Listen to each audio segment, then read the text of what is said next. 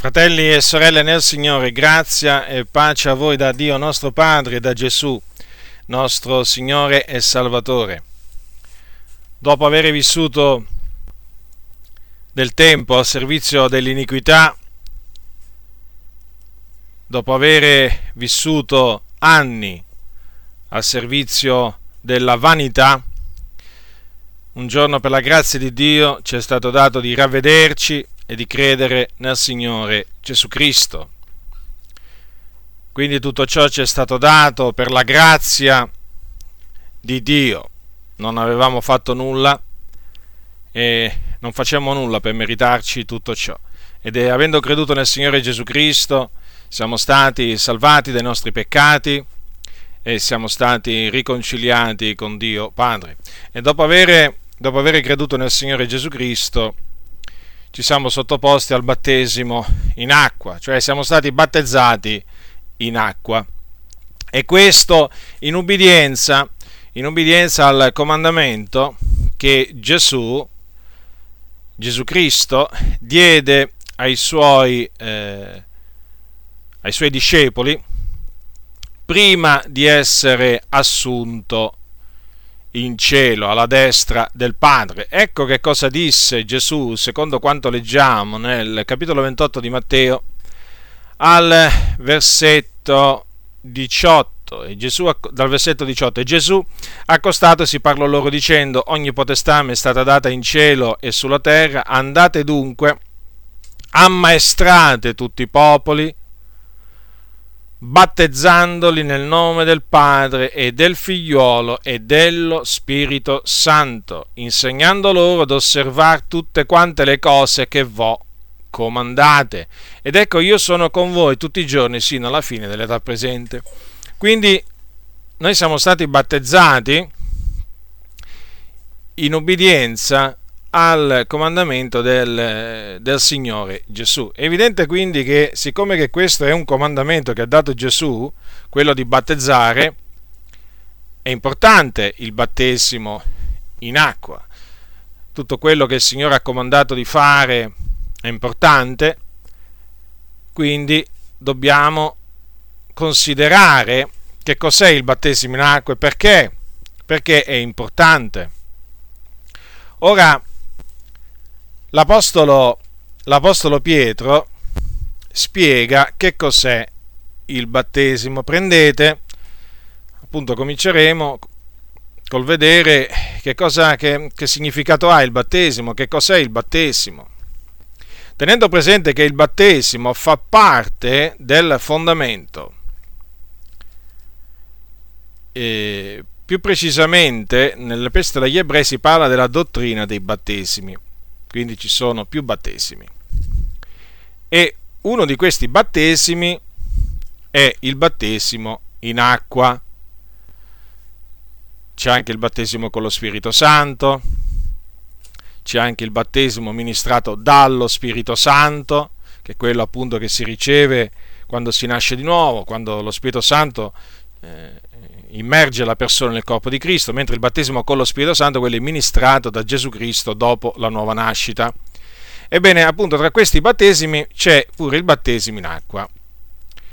Ora, l'Apostolo Pietro, al capitolo 3, prendete la prima epistola del, del, dell'Apostolo Pietro, al capitolo 3, versetto, versetto 21, dice, alla qual figura corrisponde il battesimo, non il nettamento delle sozzure della carne, ma la richiesta di una buona coscienza fatta a Dio, il quale ora salva anche voi mediante la risurrezione di Gesù Cristo, che essendo andato in cielo è alla destra di Dio, dove angeli, principati e potenze gli sono sottoposti. Ora, notate attentamente come lo definisce, come definisce l'Apostolo Pietro il battesimo dice che è la richiesta di una buona coscienza fatta a Dio.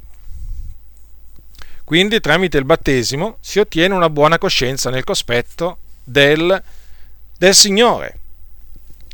E se ciascuno di noi esamina, eh, esamina la, la sua vita dopo la conversione, non potrà che arrivare appunto a questa conclusione, cioè che Pietro ha ragione. E non potrebbe essere altrimenti la conclusione, perché tutte le conclusioni a cui noi arriviamo, condotti dallo Spirito Santo, sono conclusioni bibliche. Non si può essere guidati dallo Spirito Santo, cioè lo Spirito Santo non ci può condurre a delle conclusioni, a fare delle conclusioni sbagliate che vanno contro la parola del Signore. Ora, qual è la conclusione a cui noi arriviamo? Che l'Apostolo Pietro ha ragione. E infatti, ciascuno di noi può dire che dopo essersi convertito ha sentito la necessità di farsi battezzare in acqua. Cioè, proprio lo sentivamo dentro di noi. Io mi ricordo che dopo, che dopo, che mi sono convertito ho cominciato a sentire questa necessità del battesimo immediatamente. E in particolare mi ricordo che quando Mm, che quando, dopo che mi sono convertito ho assistito a dei battesimi e assistere a dei battesimi da convertito è totalmente diverso che assistere a dei battesimi da, da non convertito. Io avevo assistito a tanti battesimi da non, da non convertito perché eh, essendo, essendo, stato cresciuto in una, in una, in una famiglia evangelica, eh, i miei genitori mi portavano, mi portavano al culto domenica dopo domenica e quando c'erano i battesimi, che generalmente si tenevano al lago, però non sempre, io mi ricordo che eh, rimanevo, eh, rimanevo colpito certamente, però sapevo che non era, mh, mm, non era qualcosa che dovevo fare io perché io ancora non mi ero convertito. Sapevo che quello era un passo un atto di obbedienza che dovevano fare solo coloro che si erano ravveduti dai loro peccati e avevano creduto nel Signore Gesù Cristo. Quindi, dato che io ancora non ero tra i ravveduti, dicevo: Ma sì, quando mi ravvederò penserò anch'io a farmi battezzare. Certamente anche quando assistevo ai battesimi in acqua, comunque il Signore mi chiamava, sentivo che il Signore mi chiamava a ravvedimento. Ma dopo che mi sono convertito, eh, mi è capitato di assistere a dei battesimi e devo dire veramente che lì eh, ho, sentito, ho sentito in maniera forte proprio quella spinta a farmi battezzare. Mi ricordo che ero in Inghilterra in quel periodo e eh, fui invitato a, una, eh, a, un, a un, battesimo in una, in una, piscina e io ero da pochi, da pochi mesi convertito e io sapevo, sapevo che dovevo farmi battezzare. E mi ricordo che quando vidi quei, quei, giovani, perché la maggior parte erano giovani, essere battezzati in acqua, dentro di me, dentro di me proprio avvertivo che io dovevo essere lì tra quelli che si facevano battezzare. Solo che eh, io avevo, avevo, espresso il desiderio di farmi battezzare eh, in Italia, volevo essere battezzato nella comunità dove per tanti anni per, t- per diversi anni eh, ero stato, avevo, in cui avevo frequentato i culti e poi volevo essere battezzato assieme, assieme a mio fratello e quindi, eh, e quindi aspettai, aspettai del tempo. Però mi ricordo che dentro di me c'era proprio quella spinta a farmi battezzare. Naturalmente veniva da parte del, del Signore. E perché certamente in me c'era il desiderio di avere una buona coscienza eh, davanti, eh, davanti, davanti al Signore. Quindi, mediante il battesimo, noi tutti abbiamo ottenuto una buona coscienza davanti a Dio. Oltre a ciò, occorre dire che mediante il battesimo noi siamo stati seppelliti con Cristo. E questo è quello che dice la Sacra Scrittura nell'epistola di Paolo ai Romani. Prendete l'epistola di Paolo ai Romani, al capitolo 6. Ecco che cosa dice l'Apostolo Paolo. Capitolo 6, dal versetto 3, dice Paolo ai santi di Roma, o ignorate voi che quanti siamo stati battezzati in Cristo Gesù siamo stati battezzati nella sua morte? Noi siamo dunque stati con lui seppelliti mediante il battesimo nella sua morte, affinché come Cristo è risuscitato dai morti, mediante la gloria del Padre, così anche noi camminassimo in novità di vita. Quindi, mediante il battesimo siamo stati seppelliti, seppelliti nella morte di Cristo. Ora, È evidente che se mediante il battesimo siamo stati seppelliti vuol dire che eravamo già morti quando siamo stati seppelliti, perché non si seppelliscono i vivi, ma si seppelliscono i morti. E quindi noi quando siamo stati battezzati eravamo già morti al peccato, morti al mondo. Che cosa significa questo? Che noi eravamo già nati di nuovo e mediante il battesimo il nostro vecchio uomo è stato seppellito. Quindi, come, come Cristo Gesù, quando fu seppellito era già morto, così anche noi, quando siamo stati seppelliti, mediante il battesimo, eravamo già morti al peccato e questo mediante il corpo di Cristo, perché è in virtù della crocifissione di Gesù Cristo che noi siamo morti al peccato e quindi siamo stati affrancati dal dominio del peccato. Possiamo, possiamo anche dire questo, che noi quando siamo stati battezzati eravamo già salvati. Perché? Perché siccome che si viene salvati mediante la fede in Cristo Gesù e la fede, e la fede ha preceduto il battesimo, è evidente che noi eravamo già salvi ancora prima, salvati dal peccato, ancora prima del battesimo. Si possiamo, possiamo ancora dire che il battesimo che noi, che noi abbiamo ricevuto è, mm, diciamo, eh, si, può, mm, si, può, paragonare alla circoncisione che ricevette Abramo dopo, dopo che credette. Perché?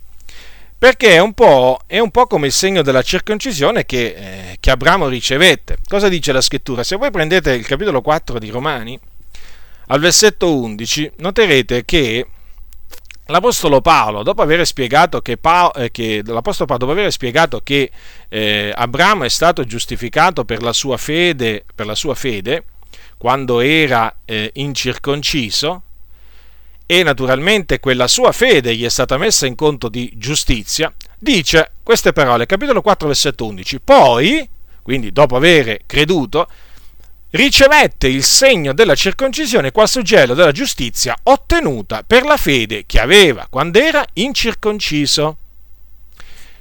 Quindi si può dire che il, come Abramo fu giustificato, fu giustificato da Dio mediante la sua fede, e non per la sua circoncisione che ricevette dopo, Così anche noi siamo stati salvati, siamo stati giustificati mediante la fede che abbiamo avuto prima di essere battezzati. Poi abbiamo ricevuto il battesimo che in un certo senso è una sorta di eh, suggello, suggello della, della giustizia che noi abbiamo ottenuto per fede prima del battesimo.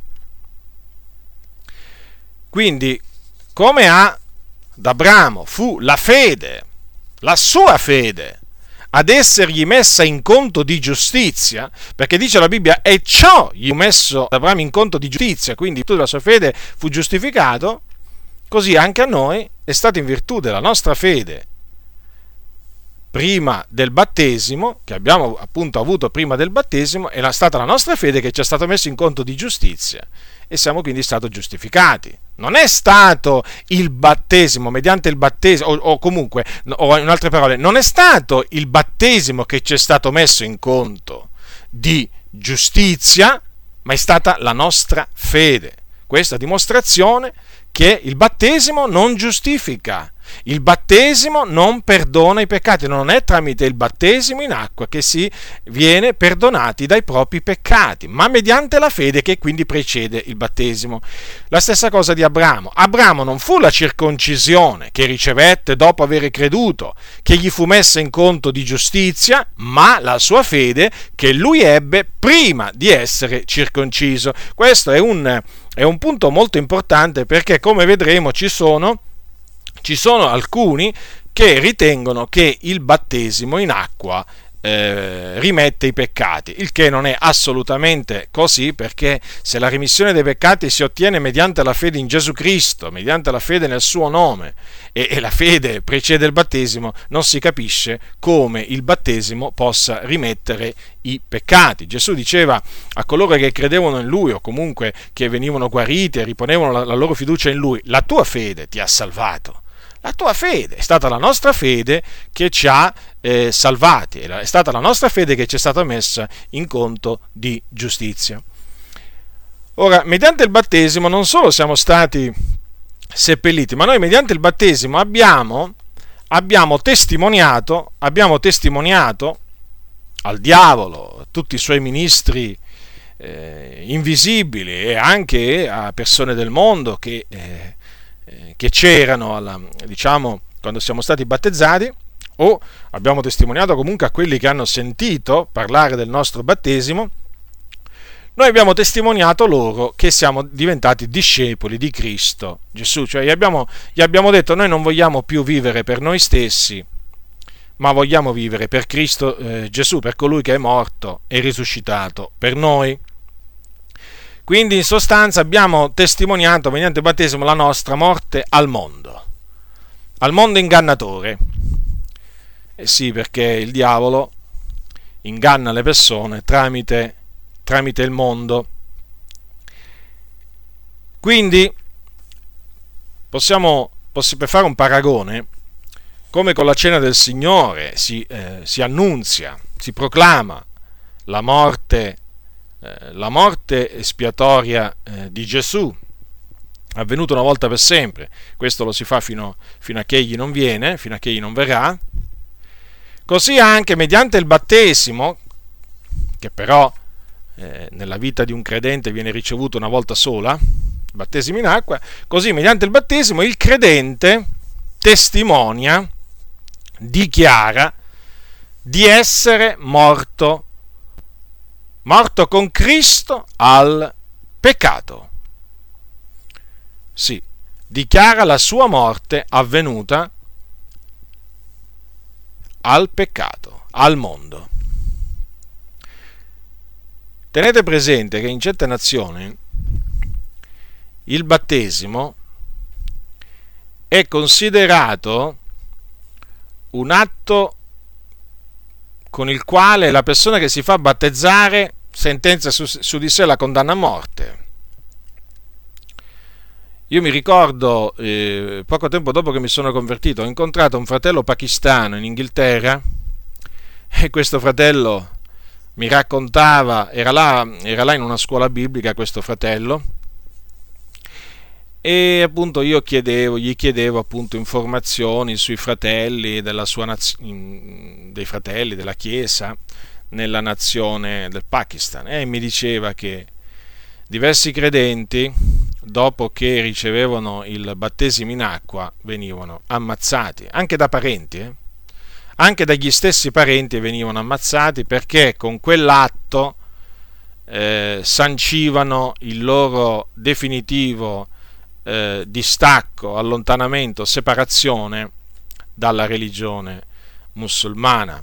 E questo era dichiarato un atto di apostasia, ed è tuttora dichiarato un atto di apostasia, da, secondo l'Islam, e mi, mi diceva, sai, tanti fratelli vengono ammazzati a motivo della loro fede in Gesù Cristo, proprio dopo che vengono battezzati in acqua. E questo mi ha sempre fatto riflettere sull'importanza, sull'importanza del, del battesimo. Non è una cosa da nulla, è un atto, è un atto importante con cui si dichiara qualcosa di importante, cioè di essere diventati dei discepoli di Cristo Gesù, del Figlio di Dio. Quindi è evidente che chi ha creduto nel Signore Gesù Cristo deve, deve farsi battezzare, deve stare attento, deve stare attento a non eh, lasciarsi ingannare dal diavolo, perché il diavolo, chiaro che quando uno crede, prima, una delle prime cose che gli sussurra nell'orecchio è questa, ma sì, ma il battesimo cosa vuoi che serve? Non è poi così importante. E no, e no, il battesimo è importante e chi ha creduto deve essere immediatamente battezzato in acqua, perché questo è quello che Dio ha comandato. Lo ha comandato tramite il suo figliolo Gesù Cristo. E se c'è qualcuno che ha creduto ma ancora tentenna a riguardo del battesimo in acqua, ebbene mi rivolgo a te dicendoti smette di tentennare, smette di tentennare e fatti immediatamente battezzare in acqua da un ministro del Vangelo, perché questo devi fare in ubbidienza all'ordine di Cristo Gesù. E bada bene a non vergognarti, bada bene a non vergognarti, perché se tu ti vergogni dal Signore Gesù Cristo, magari, magari magari tu non ti vuoi fare battezzare perché hai vergogna. Vergogna di che? Vergogna di Gesù Cristo? Bada bene. Bada bene che il diavolo ti ha preso in un laccio. Se tu ti vergogni di Gesù Cristo, perché vergognarsi di farsi battezzare, non volessi fare battezzare per vergogna, o per paura di quello che diranno gli altri, si equivale a vergognarsi di Gesù Cristo. Bada bene che se tu ti vergogni di Gesù Cristo, Gesù Cristo, il Signore, si vergognerà di te. Lo ha detto espressamente. Vada bene a non amare più i tuoi, i tuoi parenti, i tuoi, tua moglie, o tuo marito, o i tuoi figli, più del Signore Bada molto bene, perché se tu ami loro e per amore verso di loro ti rifiuti di farti battezzare, sappi che tu non sei adatto al regno di Dio, non puoi essere un discepolo di Cristo, non lo puoi essere. Chi crede nel Signore Gesù Cristo è contento di essere diventato un discepolo di Gesù Cristo, si gloria nel Signore, di essere diventato un discepolo di Gesù Cristo, del Re dei Re, del Signore dei Signori. E non si vergogna nella maniera più assoluta né di parlare di Lui e neppure di farsi battezzare. Dico questo perché so che ci sono diversi credenti, soprattutto chiaramente quelli che magari eh, sono i soli in una famiglia cattolica, in un parentado cattolico, eh, a cui in una maniera o nell'altra viene fatta pressione affinché non si battezzi, o gli viene fatto capire stai attento, perché se ti fai battezzare passi guai. Ascoltami attentamente. Reputati felice di passare dei guai per amore di Cristo Gesù, o meglio, non guai, ma persecuzioni. Loro li chiamano guai, ma qui sono persecuzioni. Se sarai perseguitato per aver ubbidito al comando di Gesù Cristo di farti battezzare, ti devi rallegrare, devi saltare di gioia ti devi reputare proprio onorato, onorato di poter soffrire per il nome di Gesù Cristo. Ricorda di Gesù non si vergognò di soffrire per te e neppure per me. Quindi non vergognarti di farti battezzare, levati e fatti battezzare immediatamente. Dopo che mi hai sentito, vai subito dal pastore della comunità e digli voglio essere battezzato, ho creduto perciò voglio essere battezzato. Non indugiare, non indugiare perché indugiando non fai altro che il gioco del diavolo. È il diavolo che cerca di fare tentennare i credenti. La parola è chiara. Levati, sii battezzato. Non ci sono, non ci sono alternative, devi farti battezzare se hai creduto. E poi è una gioia fare quello che il Signore dice di fare. Beati quelli che ascoltano la parola di Dio e lo osservano e la mettono in pratica. Qua, ogni qualvolta si ubbidisce a un comando del Signore si prova gioia dentro. Io mi ricordo il giorno che fui battezzato in acqua, sentì una gioia, certo. È una gioia, è come se senti una gioia. Perché? Perché hai fatto una cosa giusta nel cospetto di Dio. È come quando fai l'emosina, senti gioia. È come quando preghi, senti gioia, è come quando canti al Signore, senti gioia. E così quando, quando il credente si fa battezzare, sente gioia. Perché? Perché mette in pratica la parola di Dio. Fa semplicemente quello che deve fare. Quindi non è qualcosa di facoltativo il battesimo, è un comandamento. Quindi se tu che mi hai ascoltato, te lo ripeto, ancora non sei stato battezzato, sappi, devi farti battezzare immediatamente. Non vergognarti, non vergognarti del Signore Gesù Cristo. Passerai veramente sì guai altrimenti, eh? E come? Ma veri guai, eh? L'empio è pieno di guai, la Bibbia dice. E chi si vergogna di Gesù Cristo e della sua parola non è adatto al regno di Dio. Non può essere discepolo di Cristo Gesù uno che si vergogna di ubbidire alla parola del Signore. Ricordati che il battesimo è stato comandato da Gesù Cristo, colui che è morto e risuscitato, da colui che ha distrutto la morte, da colui che ha distrutto il diavolo, da colui che adesso è alla destra del Padre. Te lo ricordo questo. Gesù è colui che ha ricevuto il nome che è al di sopra di ogni nome.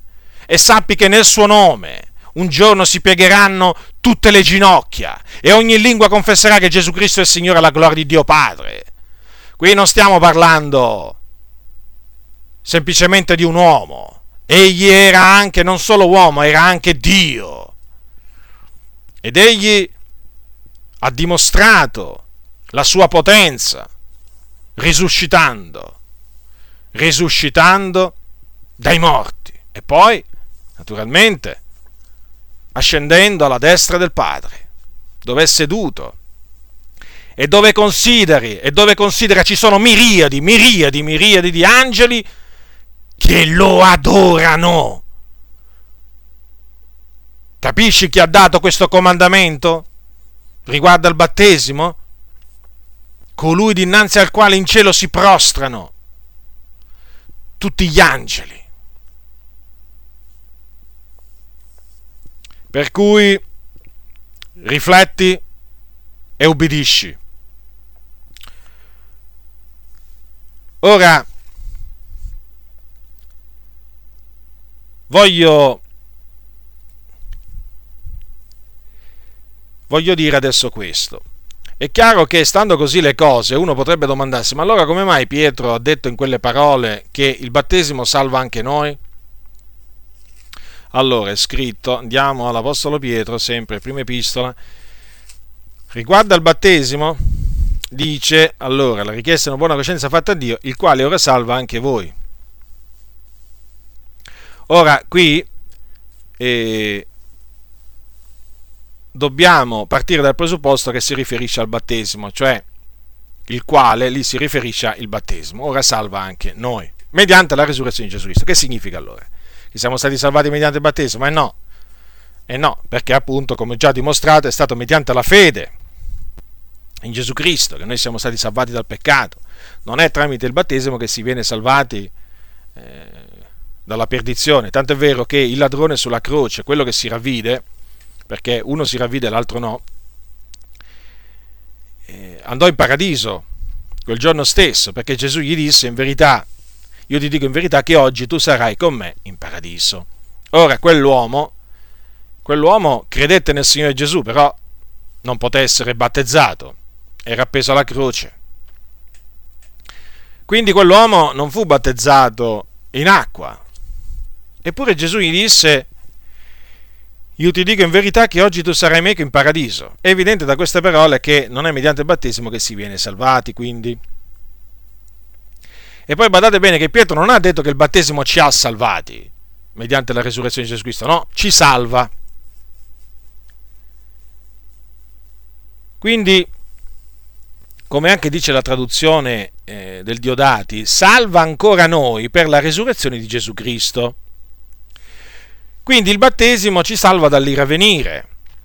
Ma in che maniera? Eh, con la fede, mediante la fede nella resurrezione di Gesù Cristo. Perché Gesù ha detto chi avrà creduto e sarà stato battezzato sarà salvato. Quindi Gesù l'ha detto, il battesimo deve seguire il credere. Però questo non significa che siamo stati rigenerati o siamo nati di nuovo mediante il battesimo. Tanto è vero che lo stesso Apostolo Pietro se voi prendete il, il, il, primo capitolo della sua prima epistola, dice capitolo primo, versetto 3. Benedetto sia l'Iddio e Padre del Signore nostro Gesù Cristo, il quale nella sua grande misericordia ci ha fatto rinascere mediante la resurrezione di Gesù Cristo dai morti, ad una speranza viva in vista di una eredità incorruttibile, immacolata ed immarcescibile, conservata nei cieli per voi.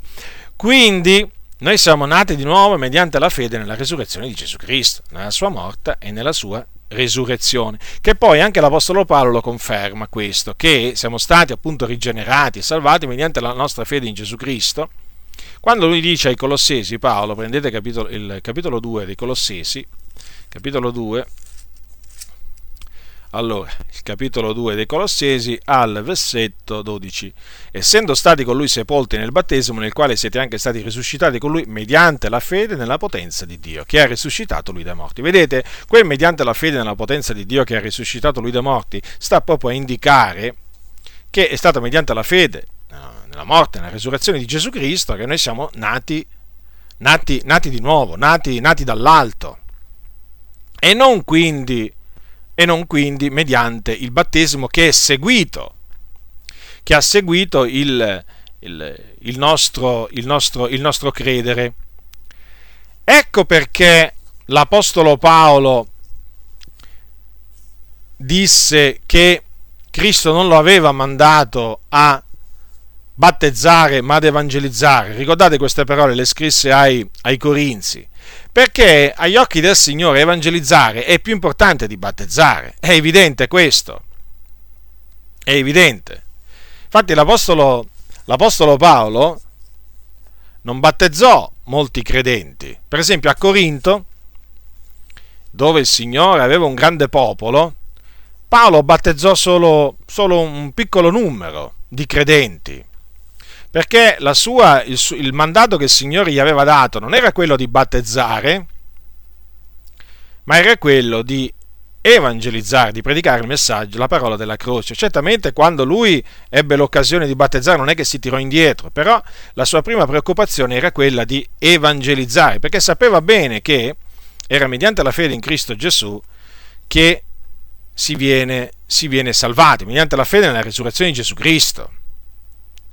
Quindi noi questo dobbiamo affermare che mediante la fede nella resurrezione di Gesù Cristo siamo stati salvati, rigenerati e purificati dai nostri peccati. Mediante il battesimo siamo stati seppelliti. E il battesimo appunto ci salva mediante la resurrezione di Gesù Cristo. Quindi è chiaro che la fede in Gesù Cristo deve accompagnare sempre il credente se vuole essere salvato dall'ira a venire, perché altrimenti il battesimo non gli servirà proprio a nulla. Voi immaginate per esempio gli israeliti dopo che passarono il mare rosso.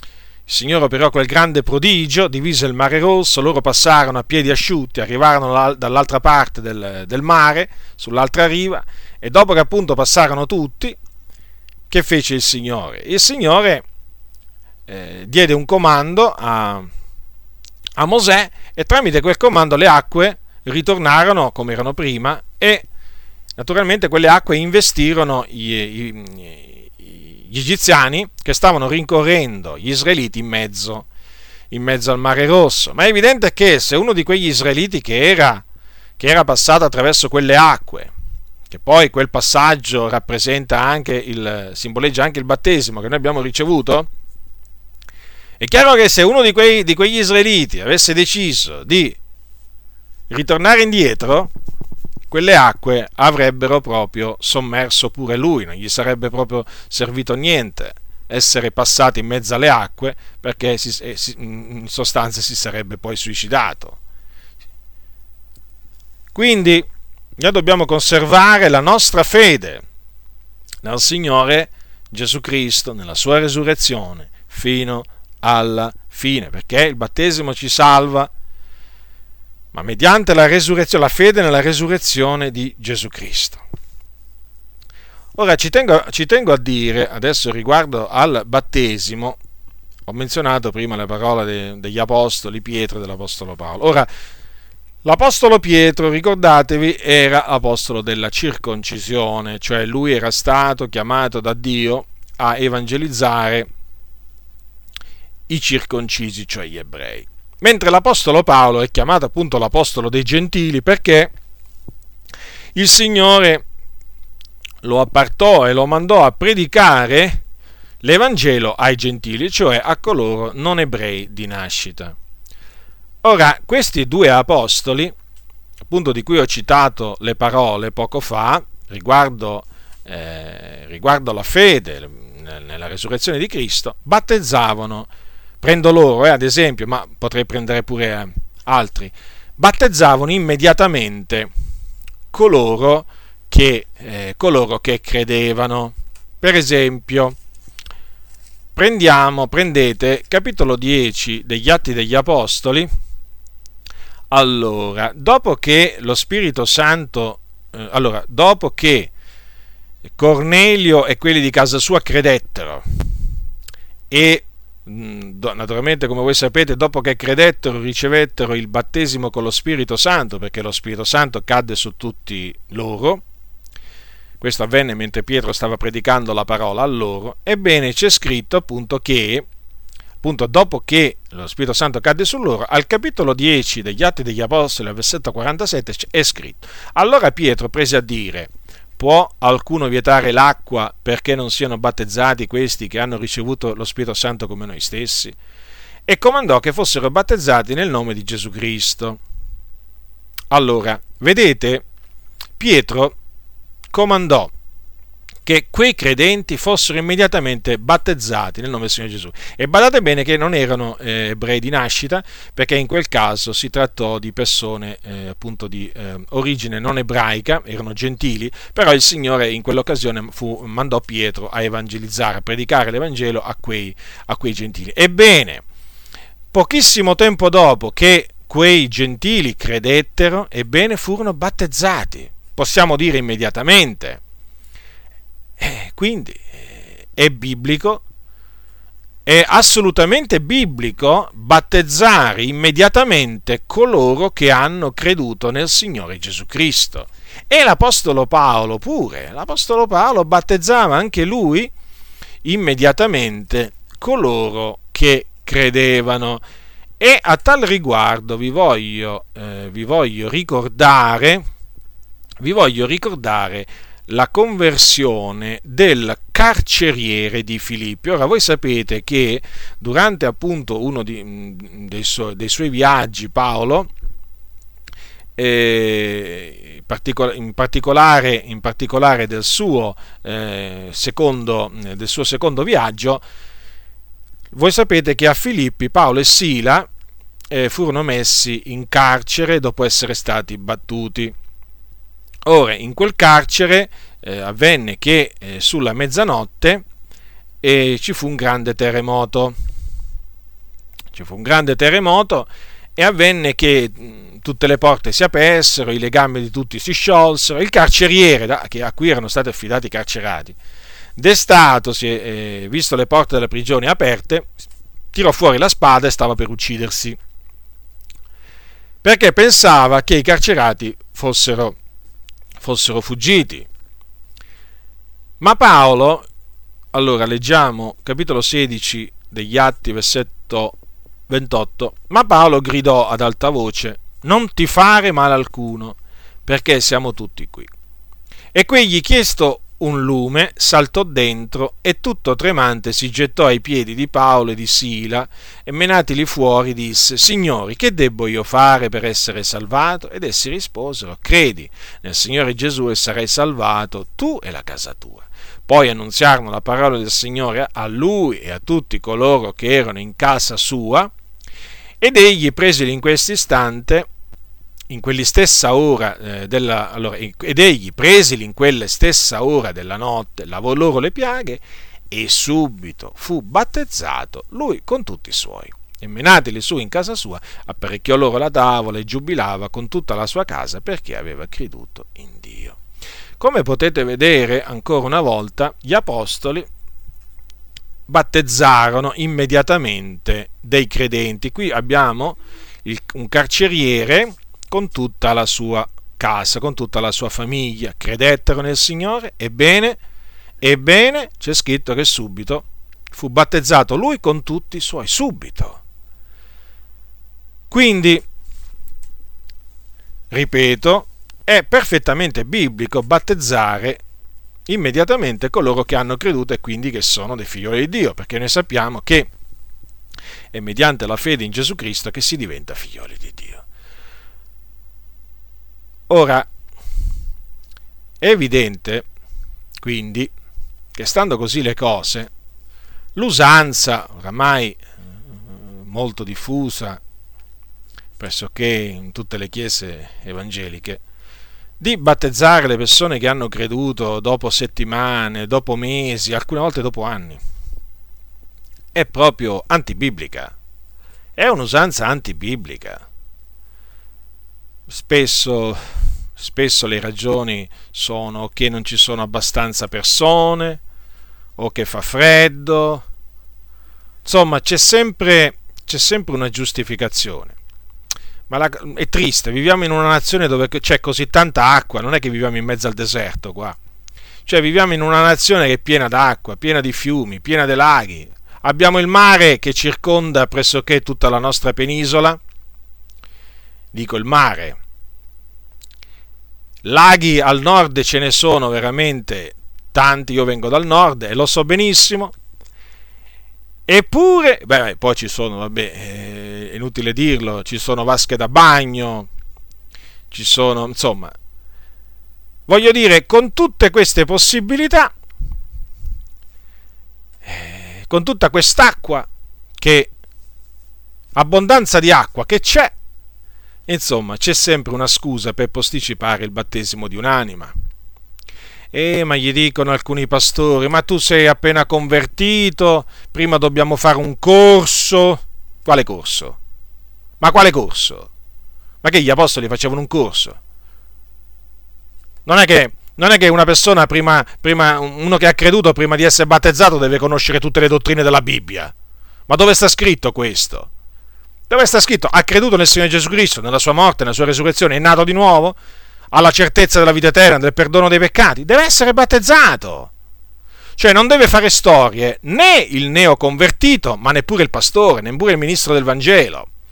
Perché se, se, il, se il, neoconvertito va dal pastore e dice, eh, fratello, io ho creduto, voglio essere battezzato, e questo gli comincia a dire, no, ma sai, eh, non è ancora il tempo, è troppo presto per te, eh, ancora non capisci tante cose, ehm, aspettiamo, che aspettiamo? Ma che aspettiamo? Che fate aspettare?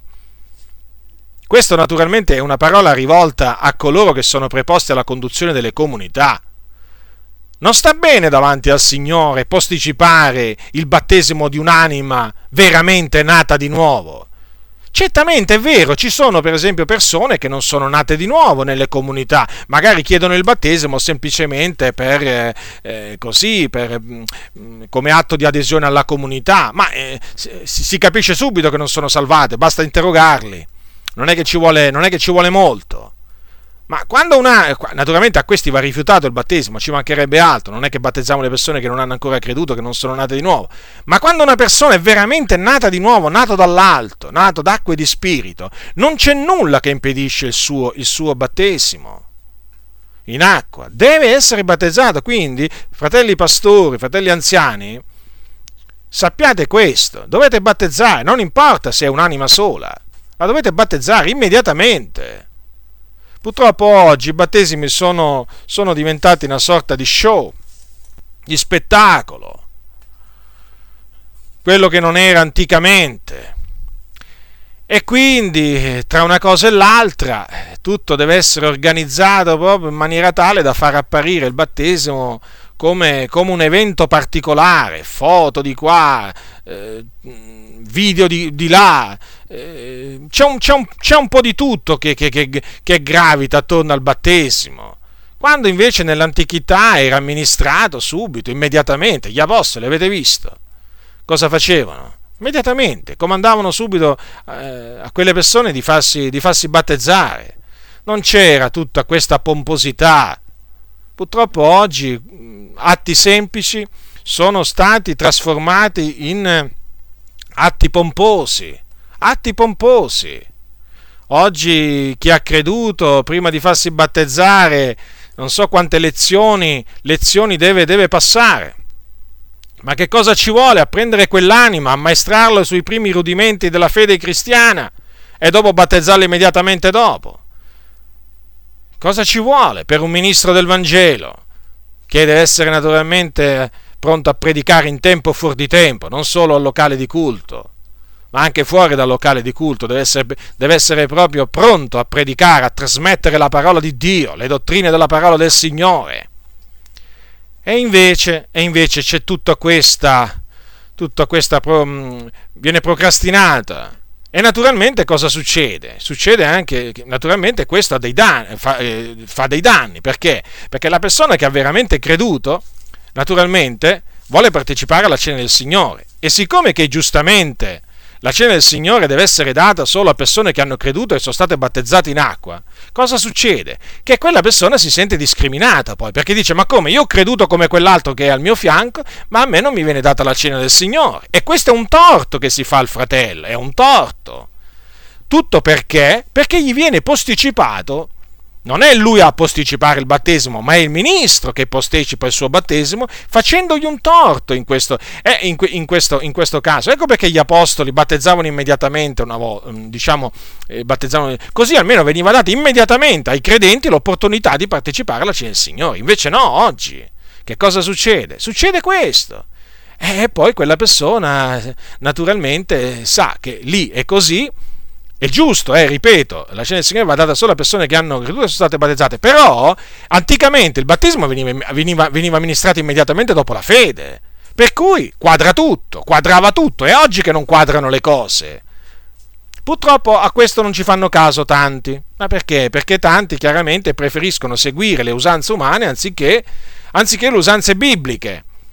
Eh, non è, non è, precipitazione, non è precipitazione battezzare un'anima subito, ma ve lo, mm, ve lo, ve lo immaginate eh, Filippo, eh, ve lo immaginate Filippo eh, dopo, che, dopo, che, tornò magari, non so, dove, dopo che incontrò magari qualche apostolo, e gli disse, sai, il Signore mi ha mandato a evangelizzare, faccio un esempio, eh, sai, il Signore mi ha mandato a evangelizzare un etiope, le cose andarono così e così e così, e sai, questo ha chiesto se c'era qualcosa che impediva che, che fosse battezzato. Eh, io gli ho detto di no.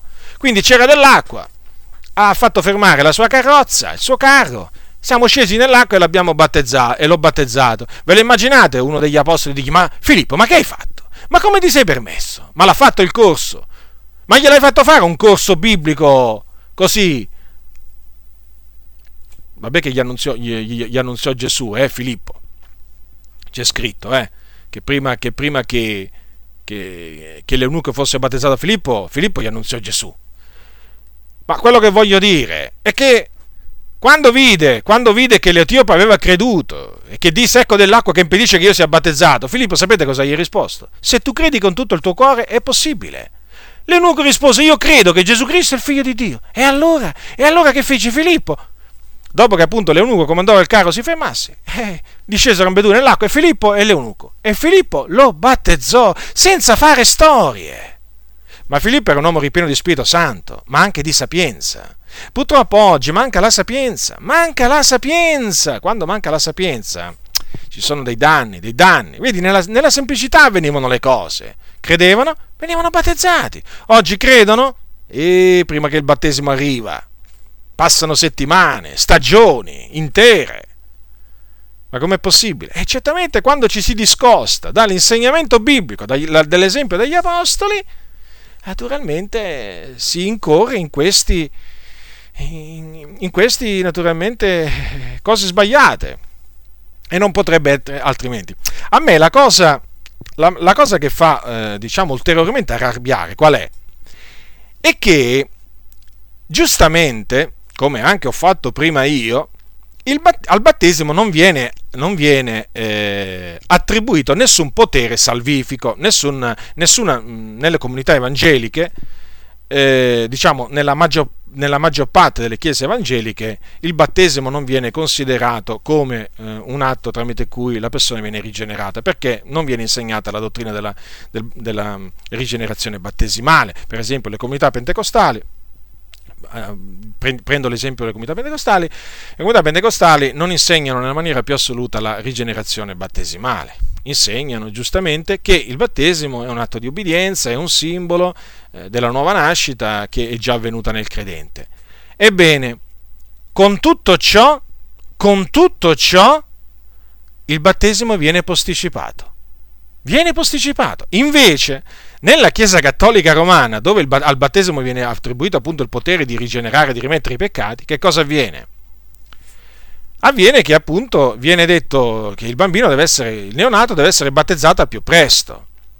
Eh sì, eh sì, perché in quel caso naturalmente eh, viene detto che il battesimo è indispensabile per poter entrare nel regno, nel regno di Dio, cioè nel caso della Chiesa Cattolica Romana. Quindi i preti, i preti che credono alla, eh, alla menzogna e che insegnano la menzogna dicono subito, subito, il battesimo si faccia più presto, mentre i ministri del Vangelo, eh, che eh, insegnano giustamente al riguardo del battesimo, cioè dicendo che appunto non rigenera, posticipano il battesimo, non si sa eh, non si sa fino a quando. E poi per ragioni proprio che, eh, per ragioni che non impediscono il battesimo. Ma com'è possibile questo? Com'è possibile? Eppure viene insegnato correttamente che il battesimo non, non salva dai peccati, non, eh, non rigenera. Eppure viene posticipato eppure viene posticipato. In disubbidienza, naturalmente, trasgredendo così eh, la, la, la, la, parola, la parola del Signore. E invece, e invece ogni ministro del Vangelo dovrebbe premurarsi proprio di battezzare la persona che ha creduto immediatamente. Eh, non capisco veramente, eh, questi comportamenti fanno veramente riflettere, ma fanno pure arrabbiare. Fanno pure arrabbiare, ma, ma riflettete una cosa. Riflettete a questo che vi sto per dire. Ma i morti, i morti, voi sapete che i morti vanno seppelliti subito. Voglio dire, ma se una persona ha creduto nel Signore Gesù Cristo e mediante il corpo di Cristo è stato crocifisso eh, al mondo, cioè è morto al mondo, al peccato, è morto, è morto, è morto al peccato. Ora, ma lo volete seppellire? Ma lo volete seppellire? E seppellitelo, e battezzatelo. Che aspettate? Ma che aspettate?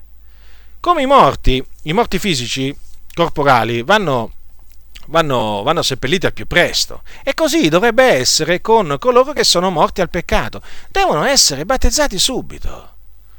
Eh, che indugi? gli disse Anania a Saulo. Levati, sì, battezzato. E, le, le, e Filippo che gli disse? Che gli disse all'eunuco? Gli disse, se tu credi con tutto il, il, con tutto il cuore, è possibile. Quindi se quella persona ha creduto, è possibile, far, è possibile battezzarlo.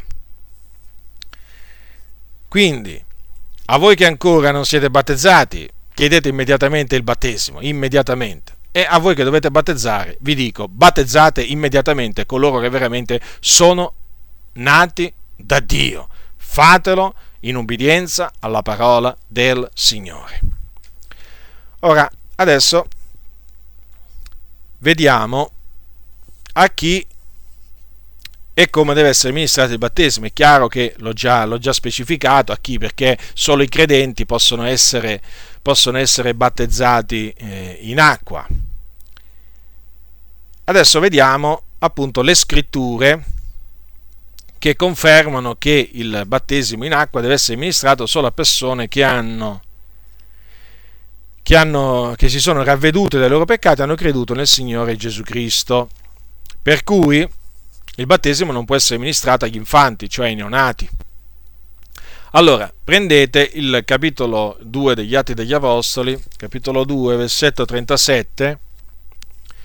Allora, capitolo 2, versetto 37, c'è scritto che dopo che Pietro predicò, predicò l'Evangelo a quei giudei il giorno della Pentecoste, dice, Or essi udite queste cose furono compunti nel cuore e dissero a Pietro e agli altri apostoli, fratelli, che dobbiamo fare? E Pietro a loro, ravvedetevi ciascuno di voi sia battezzato nel nome di Gesù Cristo per la remissione dei vostri peccati e voi riceverete il dono dello Spirito Santo, poiché per voi è la promessa e per i vostri figlioli e per tutti quelli che sono lontani, per quanto il Signore Dio nostro ne chiamerà.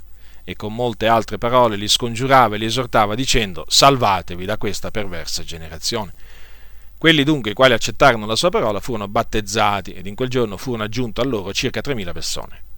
Quindi, come potete vedere, qui si parla di un'accettazione della parola, della parola di Dio che fu predicata da, eh, da Pietro. Accettazione naturalmente da parte di coloro che ascoltarono la predicazione. Poi prendete, prendete il, capitolo, il capitolo 8 il capitolo 8, sempre degli Atti degli Apostoli, qua eh, la scrittura parla dei credenti di Samaria che credettero appunto alla predicazione di Filippo l'Evangelista. Filippo era uno dei sette chiamato l'Evangelista. Allora Filippo scese nella città di Samaria, vi predicò il Cristo, fece segni, eh, guarigioni, miracoli, cacciò i demoni nel nome di Gesù, e le folle gli prestavano attenzione, prestavano attenzione alle cose che lui diceva vedendo appunto le cose, i miracoli che gli faceva. Allora c'è scritto al versetto 12, ma quando ebbero creduto a Filippo che annunziava loro la buona novella relativa al regno di Dio e al nome di Gesù Cristo, furono battezzati uomini e donne.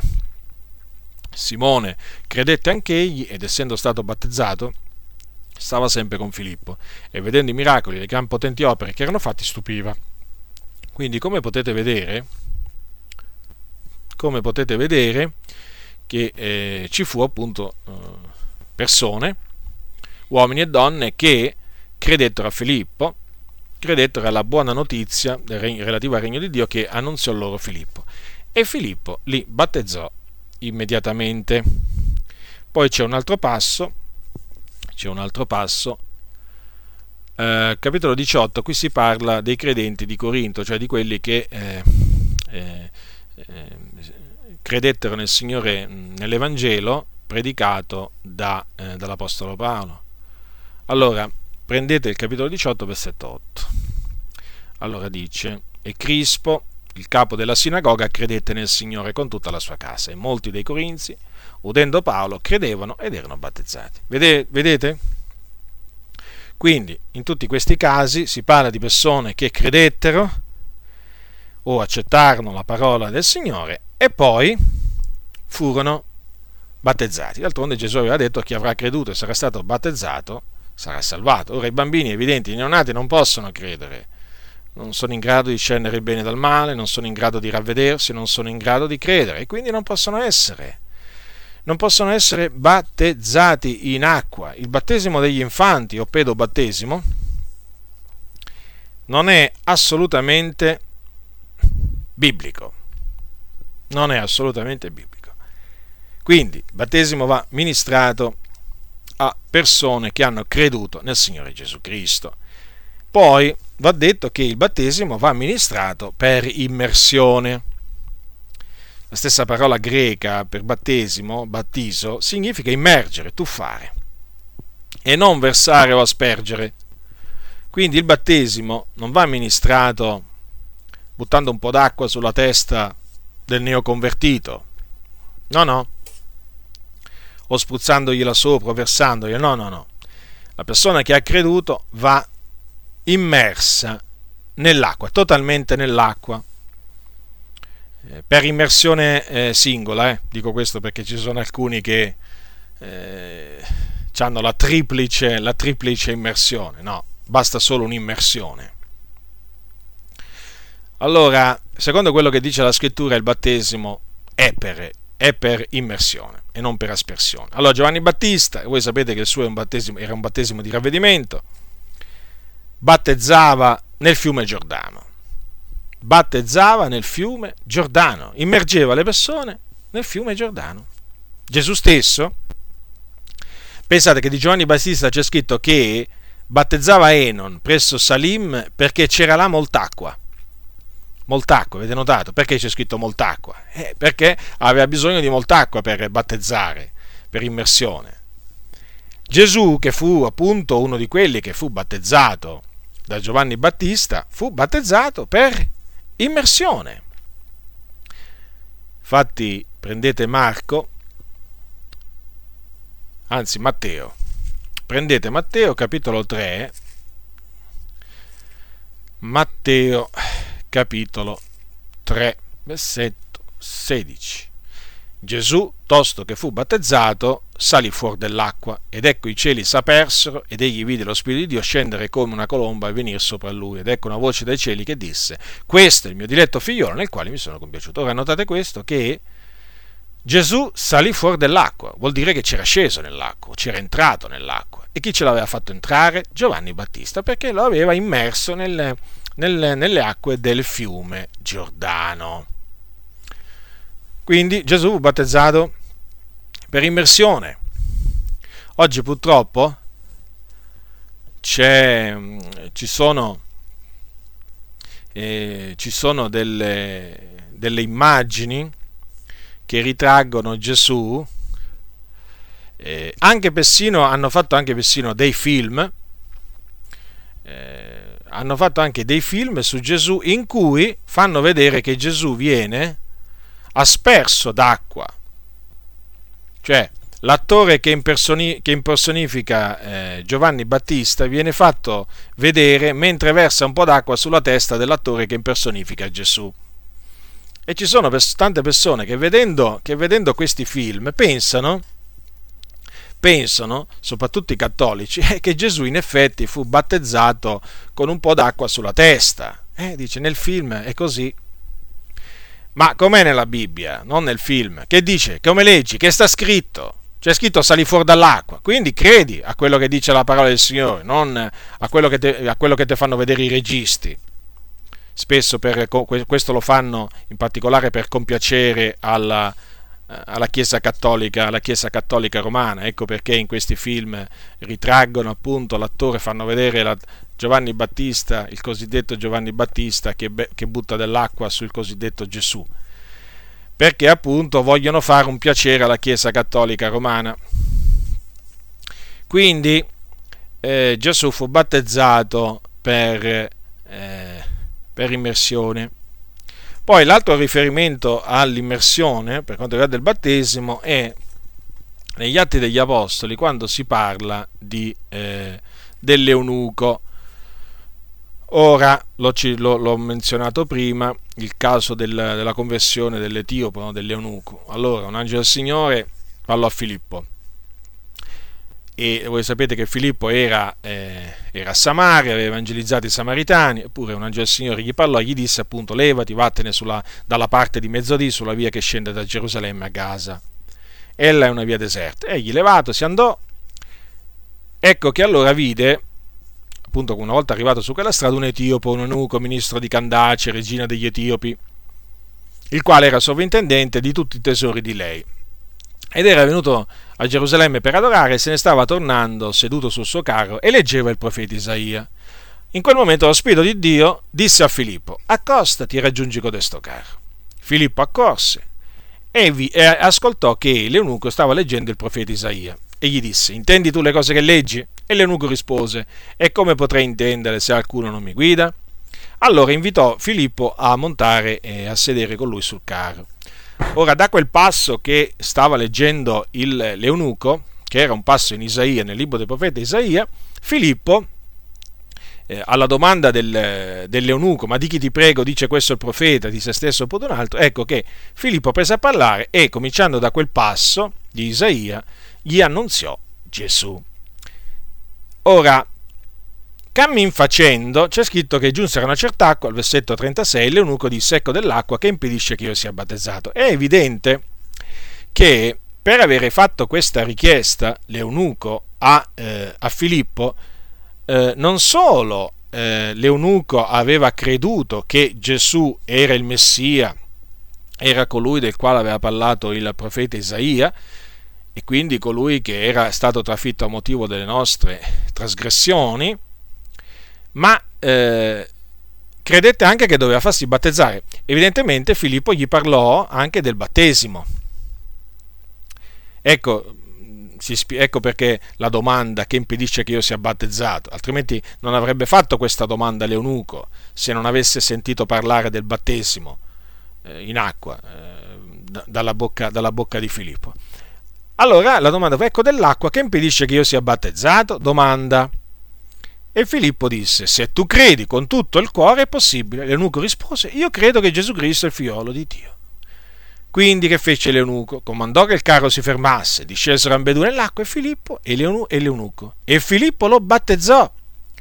Poi al versetto 39 c'è scritto: E quando furono saliti fuori dall'acqua, lo spirito del Signore rapì Filippo. E l'eunuco, continuando il suo cammino tutto allegro, non lo vide più. Ora notate, fuori che, notate che c'è scritto che discesero tutte e due nell'acqua, Filippo lo battezzò e poi salirono tutti e due fuori dall'acqua. Quindi anche in questo caso il battesimo fu per, fu per immersione.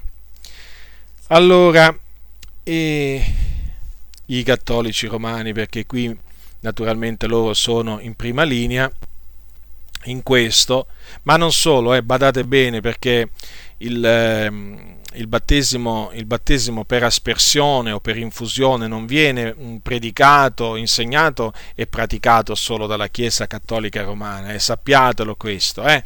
Ci sono anche diverse chiese evangelico protestanti che lo insegnano e lo praticano, per esempio allora i luterani, i riformati, i metodisti, i presbiteriani, i valdesi e i nazareni praticano il, eh, il battesimo, eh, il battesimo per, per, per aspersione e eh, alcuni di questi anche ai bambini. Ora, in questo caso mi voglio soffermare sul modo, eh, sul modo del, del battesimo perché appunto anche queste comunità protestanti purtroppo fanno gli stessi ragionamenti che fanno i cattolici romani, eh, sempre per eh, difendere il loro battesimo per, per aspersione.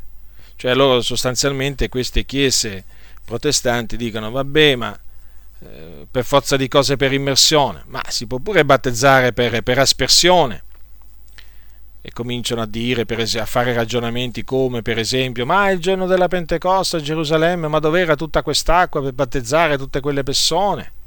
O per esempio, ma come fa eh, a casa de, del carceriere, fa tut, lui tutta la sua famiglia, ma dov'era l'acqua per battezzare, per battezzare per immersione tutte quelle, quelle persone? Insomma, fanno sempre, fanno sempre ragionamenti del genere come se nella Bibbia, eh, come se nella Bibbia ci dovrebbe essere scritto eh, tutto quello che vogliamo noi. Cioè, le, le, cose eh, dovevano essere scritte come volevamo noi, non come voleva il Signore, no, come volevamo noi. E quindi ogni volta il Signore avrebbe dovuto, eh, dovuto far scrivere, no? Eh, non solo che erano stati battezzati, ma pure, ma pure l'acqua dove erano stati battezzati. Quindi doveva specificare se era una vasca, doveva specificare se era un lago, se era un mare. Insomma, eh, le persone sono fatte così. Purtroppo anche certi credenti, certi credenti pensano che, eh, pensano che la Bibbia doveva essere doveva essere trascritta in un'altra maniera, una maniera migliore, perché proprio come sono state scritte certe cose non gli va proprio, non gli va proprio giù ma che ci mettiamo a dire al Signore che fai o perché hai fatto così? È chiaro che non c'è scritto in ogni caso, in, ogni, situazione, eh, che c'era molta acqua, eh, non c'è scritto quanto l'acqua era alta, eh, insomma, non, non, c'è scritto se era acqua di mare o se era acqua di, la, di, di lago o era acqua di fiume, è chiaro. Il Signore non, è, non era obbligato mica a far scrivere, a far scrivere le, cose come, le cose che volevamo noi. Quindi il discorso, il discorso è questo qua, che è vero, non c'è scritto eh, sempre non c'è scritto sempre discesero nell'acqua, Paolo li battezzò, no, non è vero questo, chiaro. Negli Atti degli Apostoli, per esempio, l'unica volta in cui si parla di eh, battesimo, cioè chiaramente di battesimo avvenuto per immersione, è quello di dell'eunuco, il caso del, dell'eunuco battezzato da Filippo. Però vedete, vi vorrei fare notare una cosa, che se per questo, perché qualcuno generalmente, generalmente questi di, avanzano sempre queste, queste, ragioni, vabbè, però negli Atti degli Apostoli vedi che descrive la storia della Chiesa del prim, comunque dei primi 60 anni dopo Cristo, circa 60 anni dopo Cristo, c'è scritto solo una volta che il battesimo avvenne per immersione. Vedi, fa, solo nel caso del, dell'eunuco. E vabbè, che significa? Non è abbastanza? Non è abbastanza? Ma io vorrei fare notare a queste persone una cosa, che non sempre negli atti degli apostoli è scritto che dopo che uno, dopo, che, dopo che, uno che credette fu battezzato. Ah, non lo sapete questo? Beh, allora se, se nessuno ve l'ha mai detto, o se non ci avete fatto mai caso, ebbene ve lo dico io e vi faccio notare questa, questa, cosa. Per esempio, vi voglio fare notare che nel libro degli Atti degli Apostoli non c'è scritto che i credenti di, eh, i credenti di Tessalonica furono battezzati. Infatti c'è scritto al capitolo 17, versetto 4, e alcuni di loro furono persuasi e si unirono a Paolo e Sila. E così fece una gran moltitudine di greci pii e, po- e non poche delle donne principali. Niente battesimo. Non solo, vi faccio notare anche che ad Atene, ad Atene Quei convertiti che ci furono dopo la predicazione di Paolo nell'Aropago, non c'è scritto che furono battezzati da Paolo. Ve lo leggo, ve lo leggo le scritture. Capitolo 17, versetto 32. Quando udirono mentovare la resurrezione dei morti, alcuni se ne facevano beffe, altri dicevano, su questo noi ti sentiremo un'altra volta. Così Paolo uscì dal mezzo di loro, ma alcuni si unirono a lui e credettero, fra i quali anche Dioniso l'Aeropagita, una donna chiamata Damaris e altri con loro. Vedete il battesimo qui? Non c'è scritto che furono battezzati. C'è scritto che credettero, ma non che furono battezzati, non solo, pure quelli di Berea, che vengono lodati, perché eh, tutti i giorni esaminando le scritture vedevano se le cose stavano così, le cose dette da Paolo, ebbene anche di loro non c'è scritto eh, che furono battezzati. Ascoltate, capitolo 17, versetto, 30, eh, versetto 12. Molti di loro dunque credettero in un piccolo numero di nobili donne greche ed uomini. Niente battezzo, niente battesimo, niente battesimo, non è menzionato. Ho preso questi esempi non è menzionato il battesimo in acqua. Allora, conclusione. A che conclusione dovremmo arrivare? Dovremmo arrivare alla conclusione che Paolo in quel caso non battezzò quelle persone, o comunque che quelle persone non furono battezzate. Non c'è scritto. Eh, a questa conclusione arriviamo noi. Sarebbe possibile arrivare a questa conclusione? No, non è possibile. Perché? Perché sappiamo che i credenti venivano battezzati. Da che cosa lo sappiamo? Da altre scritture. Per esempio ai, ai Corinzi, ma lì c'è scritto a Corinto che furono battezzati, là no. Ma il fatto che non c'è scritto che non furono battezzati non significa che non furono battezzati. Tutto qua. Quindi, nel caso del metodo del, del, del, di come è stato amministrato il battesimo, in quei casi dove non c'è scritto che fu eh, ministrato per immersione, è chiaro che si deduce, si evince che furono battezzati anche, anche quelle persone per, per, per, per immersione. Come? Allora solo Filippo battezzava per immersione, gli apostoli che facevano? Battezzavano per aspersione. E no, e no, la Chiesa era di pari consentimento. E poi ricordatevi questo, che Filippo, che Filippo era uno dei sette e aveva atteso all'insegnamento degli apostoli. Era stato ammaestrato dagli apostoli Filippo. Eh, Filippo, prima di, eh, eh, di essere eletto, diciamo, di essere, diventare uno dei sette, aveva atteso all'insegnamento degli apostoli, era tra coloro che, quando dice la scrittura, allora, eh, allora, era tra coloro che attesero all'insegnamento degli apostoli, perché in quel periodo erano gli apostoli di persona che, eh, che, che ammaestravano. Quando, quando appunto a Gerusalemme, voi sapete, ci fu l'elezione dei sette, Filippo fu uno di quei sette e infatti dice questo ragionamento piacque a tutta la moltitudine dell'essere Stefano, uomo pieno di fede e di Spirito Santo, Filippo, Procoro, Nicanore, Timone, Parmene e Nicola, proselito d'Antiochia. Li presentarono agli apostoli, i quali dopo aver pregato imposero loro le mani. Ora, ma Filippo, ma da chi imparò che dovevano essere battezzati per immersione le persone? Certamente dagli apostoli. Certamente dagli apostoli. Quindi Voglio dire, sono sotterfugi, sono sofismi quelli che usano questi, non solo i cattolici, ma anche molti evangelici, dicendo, eh vabbè, ma voi vi impuntate sul metodo. E eh beh, ma il metodo è importante. È importante perché se il battesimo è per immersione, è per immersione. Eh, cioè, non è, che la, non, è che non è che l'ho stabilito io, non è che l'abbiamo stabilito noi, l'ha stabilito il Signore, che deve essere per, per immersione. Quindi, quindi il eh, battesimo che eh, si riceve in queste comunità, adesso eh, non, solo, non, non, solo, nella Chiesa cattolica romana, ma eh, nelle comunità luterane, riformate, metodiste, presbiteriane, valdesi e nazarene, e del Nazareno, il battesimo per aspersione che si riceve in queste comunità non è valido. Quindi chi si converte, adesso parlo del, di, coloro che si convertono, di, di coloro che si convertono in ambito protestante,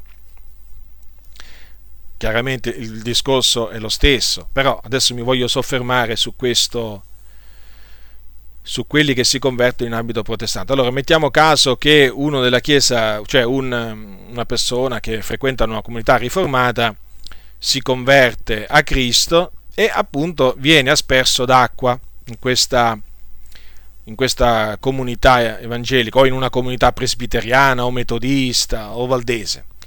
Allora, che deve fare quella persona? Quella persona deve farsi battezzare, perché quello che ha ricevuto non è il vero battesimo. È chiaro questo. Deve farsi battezzare per immersione, perché quello che ha ricevuto in questa comunità non è il vero battesimo istituito da Cristo Gesù. E che sia così, ve lo voglio confermare tramite una, una testimonianza, una bella testimonianza che è la testimonianza di un fratello vissuto nello scorso secolo, comunque a cavallo del XIX e XX secolo, di nome Luigi Francescon, che è uno dei, dei pionieri del movimento pentecostale anche in Italia. Ebbene, allora, e questo, questo fatto che gli è accaduto eh, conferma proprio chiaramente che il battesimo deve essere per immersione. Cioè il battesimo comandato dal Signore è per immersione. E quindi chi ha creduto nel Vangelo deve farsi immergere nell'acqua.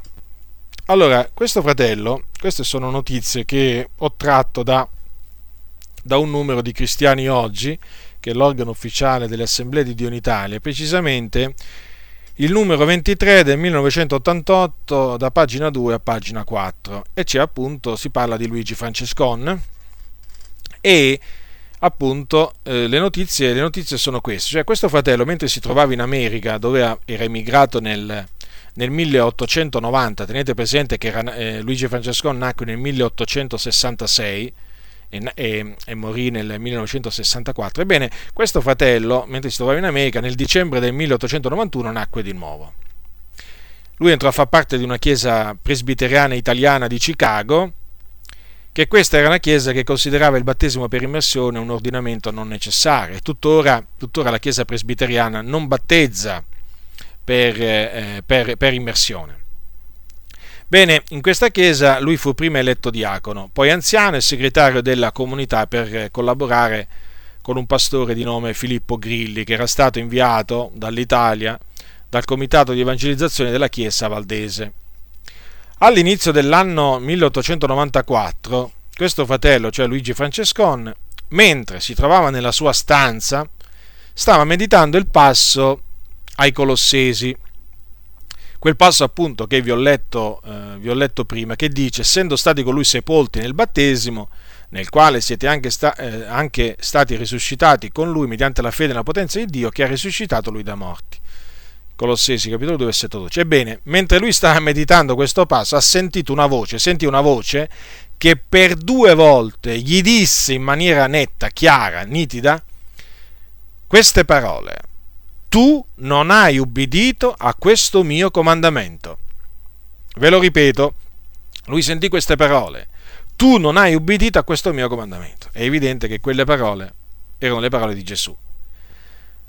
Che fece Francescone? Dopo di ciò andò dal pastore e dagli altri credenti a parlargli di questa sua esperienza, eh, ma tutti rigettarono le sue parole, si opposero, certo perché la, la, l'usanza nella chiesa presbiteriana è quella di non, battezz- di, di non battezzare per, im- per, immersione e si opposero fermamente eh, a, a Luigi Francescone. Però dopo arrivò il giorno, arrivò il giorno, anni dopo, diversi anni dopo bisogna dire, che Francescon ubbidì a questo comandamento. Eh, dai dati che ci sono risulta che lui fu battezzato nel 1903 nelle acque di un lago e eh, dice che dopo di ciò Francescon diede le sue dimissioni sia da anziano che da membro della Chiesa presbiteriana e fece bene, e come se fece bene. Anch'io avrei fatto la stessa, la stessa cosa se fossi, se fossi stato al posto suo. Quindi, vedete, questa testimonianza, ma chissà quante altre ce ne sono che non conosciamo, conferma pienamente che si ubbidisce all'ordine del, Signore eh, relativo al battesimo facendosi immergere. Facendosi immergere nel nome del Padre, del Figliolo e dello Spirito Santo, perché come abbiamo come eh, abbiamo visto sin dall'inizio, Gesù disse eh, nel capitolo 28 cioè prima di essere assunto in cielo, Gesù disse andate dunque ammaestrate tutti i popoli battezzandoli nel nome del Padre del Figliolo e dello Spirito Santo. Quindi il battesimo va ministrato agli adulti, cioè persone che hanno, si sono ravvedute e hanno creduto nel Vangelo della Grazia, va amministrato per immersione, quindi immergendoli totalmente per una singola volta nell'acqua e poi persone vanno battezzate, il battesimo va amministrato nel nome del Padre, del Figliolo e dello Spirito Santo. Eh, il Padre, il Figliolo e lo Spirito Santo sono tre persone distinte, ma un solo Dio. La divinità, ricordatevi, è composta dal Padre, dal Figliolo e dallo Spirito Santo e il battesimo in acqua va amministrato nel nome del, del Padre, nel nome del Figliolo e dello Spirito Santo. Quindi se qualcuno dovesse venire a voi a dirvi che il battesimo che avete ricevuto, se, se il battesimo che avete ricevuto vi è stato ministrato così come vi ho spiegato io sin qui, Bene, se qualcuno viene a voi e vi dice, ah, ma il battesimo che hai ricevuto non è valido, voi vi dovete guardare da quella persona, come da un serpente a sonagli, ve lo ripeto, ve l'ho detto un'altra volta, guardatevi da costui come se fosse un serpente a sonagli, perché quello vi sta ingannando, sta sputando veleno. Sappiate, fratelli nel Signore, che voi avete ricevuto il vero battesimo in acqua. Quindi badate bene a quelli che vengono e cominciano a dire, eh, ma no, ma non è così. No, non fatevi ingannare da vani ragionamenti. Poi un'altra volta ci tornerò, mi soffermerò su questa, su questa gente che getta scompiglio negli animi dei credenti dicendogli che il battesimo che hanno ricevuto nel nome del Padre, Figlio dello Spirito Santo non è un battesimo valido, ma ci tornerò, entrerò nel dettaglio, li confuterò eh, in maniera dettagliata, questi cianciatori, questi cianciatori. Mi riferisco ai Gesù solo, cioè ai pentecostali anti-trinitariani a quelli che hanno con la loro eresia sulla divinità sconvolto sia il battesimo per immersione, ma soprattutto hanno sconvolto la divinità, perché per loro c'è solo Gesù, Gesù secondo loro, come già vi ho detto un'altra volta, secondo loro Gesù è sia il Padre che il Figlio che lo Spirito Santo. E quindi, naturalmente, mettono sottosopra gli animi di, perso- di quei credenti che non conoscono le scritture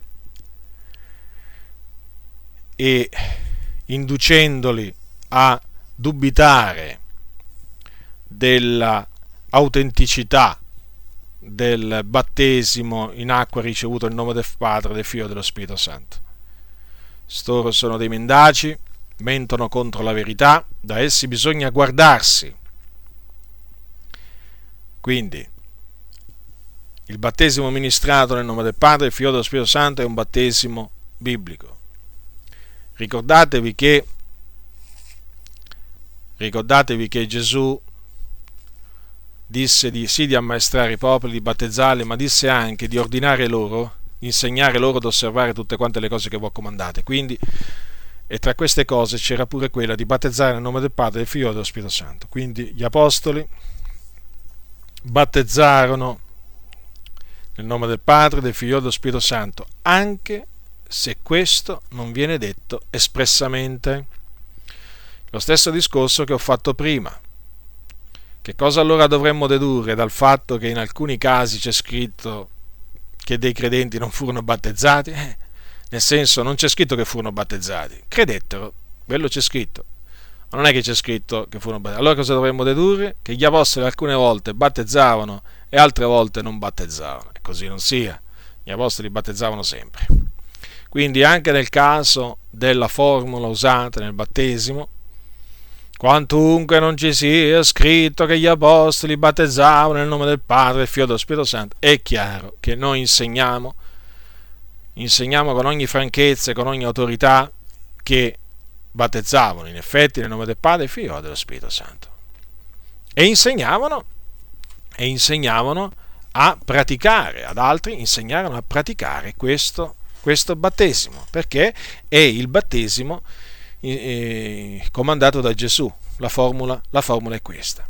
Ora, per concludere, voglio eh, naturalmente mettervi in guardia dalla, dalla, dottrina chiamata della rigenerazione battesimale, a cui ho accennato, cui ho accennato prima. Allora, la dottrina della rigenerazione battesimale dice che il battesimo, a prescindere che poi venga, venga ministrato per, per immersione o per aspersione, questa dottrina dice che il battesimo rimette i peccati e quindi cancella i peccati e fa, e fa, e fa nascere di nuovo. Questa è una dottrina falsa. Allora, questa dottrina considerate che viene sostenuta dalla Chiesa Cattolica Romana, dalla Chiesa Ortodossa, dalla Chiesa Luterana, dalla Chiesa di Cristo, però mh, mm, vorrei, vorrei, farvi notare che la Chiesa di Cristo, eh, a differenza delle chiese che vi ho menzionato prima, rigetta il battesimo dei bambini. Lo rigetta la Chiesa di Cristo il battesimo dei bambini, cosa invece che non fa la Chiesa Cattolica Romana, la Chiesa Ortodossa e la Chiesa Luterana, perché invece questi battezzano i bambini, cioè battezzano, li aspergono d'acqua. Però la Chiesa di Cristo ha in comune con questi che sostiene la, la falsa dottrina della rigenerazione battesimale. E badate che questa dottrina falsa viene persino sostenuta da Billy Graham. Billy Graham, sì, avete sentito bene. Billy Graham eh, crede nella rigenerazione battesimale. Billy Graham, voi sapete che è, un, che è un evangelista di fama mondiale, dicono di lui che è l'uomo che ha predicato l'Evangelo a più persone nell'arco della, diciamo, della storia della Chiesa. E, e Billy Graham, che appunto è battista, cioè, Batti, sì, diciamo, Battista, pensate che ha, eh, ha, detto, ha detto che lui crede alla rigenerazione battesimale. Ascoltate le sue parole, le ha, le ha, le ha dette queste parole nel 1961, otto, il 10 ottobre, in un'intervista con un certo Wilfred Bockelman, che è editore associato del Lutheran Standard, chiesa americana luterana. Ebbene, ascoltate Billy Graham cosa ha detto. Ma io credo che qualcosa succede al battesimo di, di, di un infante, di un neonato. Particolarmente se i genitori sono cristiani e insegnano ai loro bambini delle verità cristiane sin dalla loro infanzia. Dice, noi, continua, noi non possiamo comprendere eh, appieno i miracoli del Signore, ma io credo che un miracolo può accadere in questi bambini così che essi eh, sono rigenerati, cioè re, eh, fatti cristiani, attraverso il battesimo degli infanti. Se eh, tu lo vuoi eh, chiamare, se tu vuoi chiamare ciò rigenerazione battesimale, per me va bene. Bene, queste sono le parole di Billy Graham. Eh, di Billy Graham se ne potrebbero dire ancora di cose. Purtroppo Billy Graham chiaramente queste parole anche perché le ha, perché le ha rilasciate. Perché Billy Graham è ecumenico. Billy Graham è un amico del Papa. Billy Graham collabora con i cattolici romani durante le sue cosiddette crociate di evangelizzazione, collabora con i cattolici romani nelle evangelizzazioni e, ehm, e eh, è una cosa risaputa che quando Billy Graham eh, tiene le evangelizzazioni in una nazione, lui cerca la collaborazione non solo degli evangelici, ma anche dei cattolici romani. E quando, eh, quando le persone eh, vanno avanti per accettare il Signore, lui eh, dà ordine, Billy Graham dà ordine, che se un cattolico eh, accetta Gesù, come dice lui, crede in Gesù, deve essere rimandato alla sua parrocchia, cioè cattolico era prima e cattolico deve continuare ad esserlo. Non è che gli viene detto tu che, tu che sei cattolico, allora non è che gli viene detto tu devi smettere di andare a messa, avendo creduto nel Signore Gesù devi smettere di andare a messa, devi, devi, devi smettere di, di recitare il rosario, devi smettere di, eh, di, fare processioni, pellegrinaggi, devi smettere, eh, che vi posso dire io, di credere nel purgatorio. No, no, no, no, no, no, no. Billy Graham eh, gli dice tramite i suoi collaboratori, sei cattolico, hai creduto in Gesù, e beh, torna dal tuo prete e continua a fare il buon cattolico, fai, fai il buon cattolico. Questo purtroppo, eh, naturalmente, è una cosa che ha fatto indignare non pochi evangelici in America, e infatti molti battisti proprio non lo sopportano non lo sopportano proprio a Billy Graham perché proprio si è allontanato dalla verità, va detto chiaramente, cioè una persona, una persona che parla in questa maniera, una persona che collabora con i cattolici, con i cattolici romani in, questo, in, questa, in, questa, maniera, cioè con i cattolici romani non, non ci si bisogna proprio compo, eh, alleare in nessuna maniera, non, non si può collaborare in niente Billy Graham ci va a braccetto con i cattolici romani. Come si fa a dire che uno che dimora nella verità nella parola del Signore? Purtroppo Billy Graham parte della parola di Dio se l'è messa sotto i piedi. Allora, Billy Graham quindi è, tra quelli che afferma la rigenerazione battesimale. Allora, la rigenerazione battesimale afferma, eh, basandosi appunto sulle parole di, di Gesù, in verità, in verità io ti dico che se uno non è nato d'acqua e di spirito non può entrare nel regno di Dio, afferma appunto che si eh, nasce da Dio quando si viene battezzati, battezzati in acqua e eh, loro per acqua lì intendono proprio l'acqua, l'acqua del battesimo. Eh, ma non è così. Non è così perché l'acqua eh, di cui parlò Gesù è la parola di Dio. È la parola di Dio che nella Bibbia è paragonata all'acqua. Se voi prendete il capitolo 55, capitolo 55 di Isaia, è scritto quanto, quanto segue capitolo 55, versetto, versetto 10, come la pioggia e la neve scendono dal cielo e non vi ritornano, senza aver annaffiato la terra, senza averla fecondata e fatta germogliare, sì da dar seme al seminatore e pane da mangiare, così è della mia parola uscita dalla mia bocca, essa non torna a me a vuoto, senza avere compiuto quello che io voglio, e menato a buon fine ciò per cui l'ho mandata. Quindi l'acqua è paragonata, cioè la, la, la parola di Dio è paragonata all'acqua, che poi questo è confermato che appunto si viene rigenerati dalla parola di Dio da Pietro, da Pietro. Eh, così, allora, Pietro eh, che fu con Gesù. Eh. Allora, eh, se voi prendete la prima epistola dell'Apostolo Pietro, capitolo 1, versetto, dal versetto 22. Allora, dice l'Apostolo Pietro, avendo purificato le anime vostre con l'ubbidienza alla verità per arrivare a un amor fraterno non finto, amatevi l'un l'altro di cuore intensamente, poiché siete stati rigenerati non da seme corruttibile, ma incorruttibile, mediante la parola di Dio, vivente e permanente, poiché ogni carne è come erba e ogni sua gloria come il fior dell'erba. Il fior dell'erba. L'erba si secca e il fiore cade, ma la parola del Signore permane in eterno. E questa è la parola della buona novella che vi è stata annunziata. Peraltro anche Giacomo, il fratello di Gesù, il fratello del Signore, c'è scritto che dice che al capitolo 1 versetto 18 egli, cioè Dio, ci ha di sua volontà generati mediante la parola di verità, affinché siamo in certo modo le primizie delle sue creature. Quindi è la parola di Dio che noi ci ha rigenerati, che quell'acqua che menzionò Gesù in quella parola Nicodemo è la parola di Dio, mediante la quale appunto noi siamo stati rigenerati è il seme incorruttibile, la parola di Dio, mediante, mediante il quale noi siamo stati rigener- rigenerati. Quindi, eh, quindi, è la parola di Dio che ci ha, che ci ha, eh, che ci ha purificati, che ci ha, eh, che ci ha rigenerati. Tanto è vero che Gesù un giorno ai suoi gli disse, voi siete già mondi a, motivo della parola che vi ho annunziata, non a motivo del battesimo che avete ricevuto, ma a motivo della parola che vi ho annunziata. E quindi è la parola di Dio che ci ha rigenerati o siamo stati rigenerati mediante la parola di Dio e non dall'acqua del, eh, non dall'acqua del battesimo. D'altronde Giovanni, Giovanni, il discepolo che Gesù amava, ha detto che chiunque crede che Gesù è il Cristo è nato da Dio. Questo lo trovate scritto nel capitolo 5, versetto 1 di, della sua prima epistola. Quindi, se uno che crede che Gesù è il Cristo, è un figliolo di Dio, essendo stato rigenerato da Dio, e la fede eh, l'atto del credere precede il battesimo, è evidente che l'acqua del battesimo non può nella maniera più assoluta farlo diventare un figliolo di Dio, non può farlo rinascere. Appunto perché viene eh, fatto rinascere la persona mediante la sua fede nella parola di Dio.